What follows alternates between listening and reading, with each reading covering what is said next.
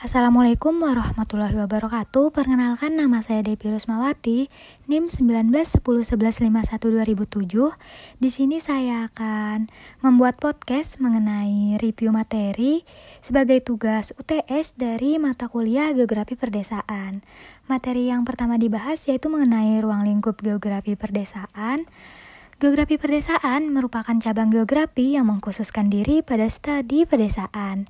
Desa merupakan objek studi yang dikaji dari sudut pandang geografi, yaitu pendekatan keruangan, pendekatan ekologi, dan pendekatan kompleks wilayah.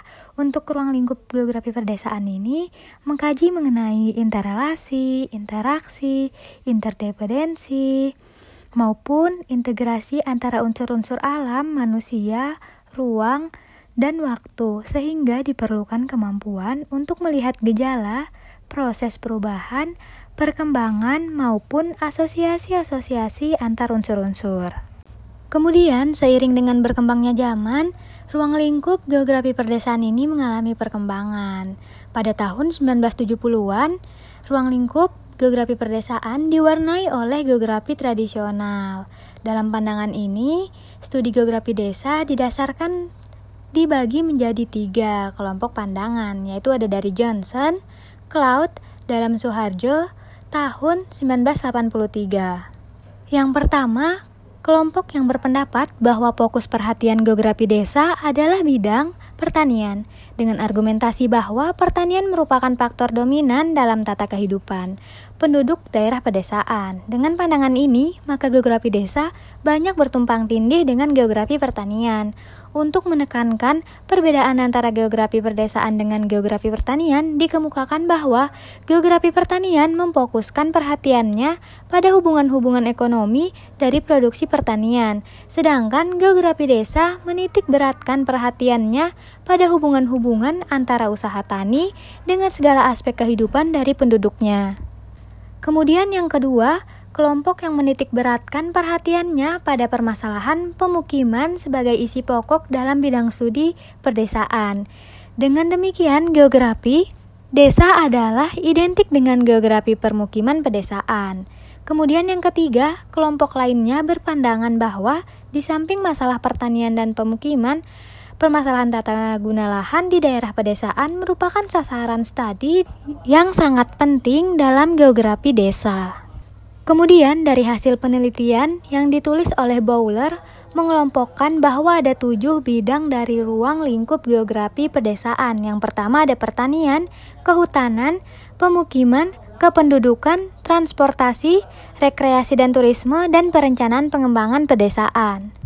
Sehingga dari ketujuh bidang itulah yang menjadi titik fokus ruang lingkup geografi perdesaan sampai saat ini. Lanjut ke fokus pembahasan kedua yaitu ada pengertian desa. Apa sih desa itu? Dikutip dari R. Bintarto tahun 1983, desa adalah suatu tempat yang terutama untuk tempat tinggal dan bahkan terutama sebagai pusat perdagangan. Desa-desa itu disusun sebagai besar oleh rumah-rumah pertanian dan dihubungkan dengan bangunan tambahan menurut Pins tahun 1957. Kemudian pengertian desa yang kedua adalah meliputi suatu kesatuan organisasi kehidupan sosial di dalam daerah yang terbatas menurut William tahun 1963. Kemudian, Sukandar Wiratmaja tahun 1972 juga berpendapat sebenarnya desa itu adalah suatu hasil perpaduan antara kegiatan sekelompok manusia dengan lingkungannya. Hasil dari perpaduan itulah sebagai wujud atau kenampakan di muka bumi yang ditimbulkan oleh unsur-unsur fisiografi, sosial, ekonomi, politik, dan kultur yang saling berinteraksi antar unsur tersebut dan juga dalam hubungannya dengan daerah-daerah lain Kemudian lanjut untuk bahasan ketiga ada unsur desa. Unsur desa ini terbagi menjadi tiga. Yang pertama ada unsur daerah, dalam artiannya mengenai tanah-tanah di desa yang sangat produktif, yang tidak produktif, beserta penggunaannya, termasuk juga unsur lokasi, luas, batas, yang merupakan unsur geografi setempat. Kemudian yang kedua ada penduduk, dalam hal ini meliputi jumlah, pertambahan, kepadatan, penyebaran, mata pencaharian, dan penduduk setempat. Yang ketiga ada tata kehidupan, dalam hal ini pola tata pergaulan dan ikatan-ikatan, norma, aturan yang menjadikan pedoman untuk terjalinnya aktivitas atau interaksi di antara desa tersebut. Menurut Erbin Tarto tahun 1977 bahwasannya unsur-unsur desa tersebut bukanlah unsur yang statis tetapi merupakan bagian yang tak terpisahkan dari daerah lainnya sehingga akan mengikuti perubahan dan perkembangan yang akan merubah pola pemanfaatan tanah dan lingkungan, pola kependudukan dan pola pergaulan masyarakat. Dengan demikian, desa secara individual maupun kawasan pedesaan ditinjau dari segi geografi merupakan sebuah wilayah. Kemudian untuk ciri-ciri dari masyarakat desa yaitu masyarakat desa mempunyai ikatan erat dengan lingkungan sekitarnya yang terjalin melalui ikatan oleh adat istiadat, norma yang berlaku di daerah setempat tersebut.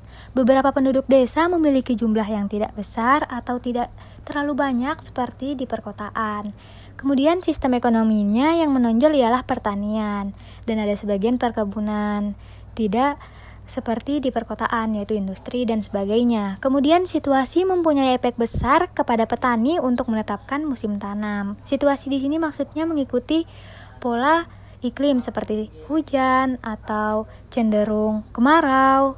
Lanjut untuk prosedur sosial bergerak lamban atau lambat. Biasanya di desa berpendidikan sangat rendah atau minim untuk pendidikan tinggi. Kemudian lanjut membahas mengenai potensi desa di daerah saya. Berlokasi di Tanah Grogot adalah sebuah kecamatan di Kabupaten Pasir, Kalimantan Timur, Indonesia. Tanah Grogot merupakan ibu kota dari Kabupaten Pasir yang memiliki luas 33,58 km, memiliki 11 desa dan satu kelurahan. Kondisi kota Tanah Grogot ini sangat ramai setelah dihuni oleh berbagai suku bangsa yaitu ada Bugis, Banjar, Jawa, dan sebagainya didominasi oleh penduduk Bugis dan Banjar sehingga kebudayaan mereka cepat membaur dapat dijumpai perpaduan budaya pada orang Pasir di kota Tanah Grogot ini.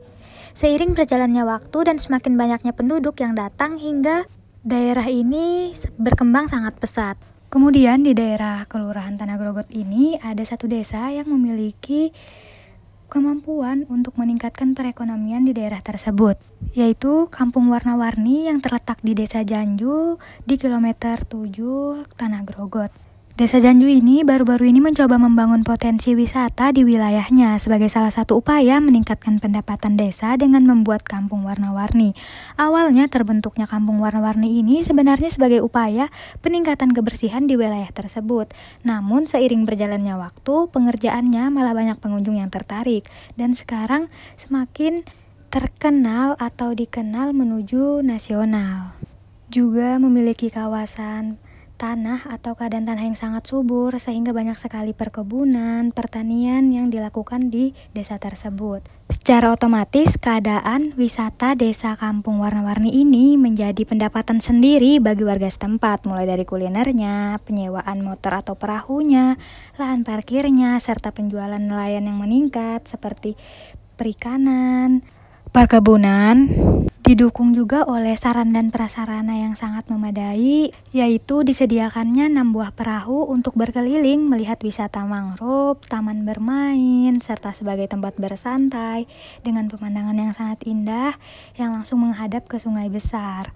Juga dipenuhi dengan berbagai banyak perkebunan, buah-buahan yang bisa langsung dipetik dari pohonnya. Karena hal tersebut, Kepala Dinas Pemuda Olahraga dan Pariwisata mengungkapkan bahwa Desa Warna-Warni ini menduduki peringkat keempat terbaik untuk kategori desa wisata yang sedang berkembang. Ini menjadi suatu prestasi karena berhasil bersaing dengan 30 Pokdarwis lainnya dari kabupaten kota lain di Indonesia. Indikator dipilihnya kampung warna-warni ini karena pemberdayaannya ke masyarakat lokal, kebersihannya dari air, dan lingkungannya, serta dampak positif dari ekonomi, kreativitas bisa membantu warga sekitar.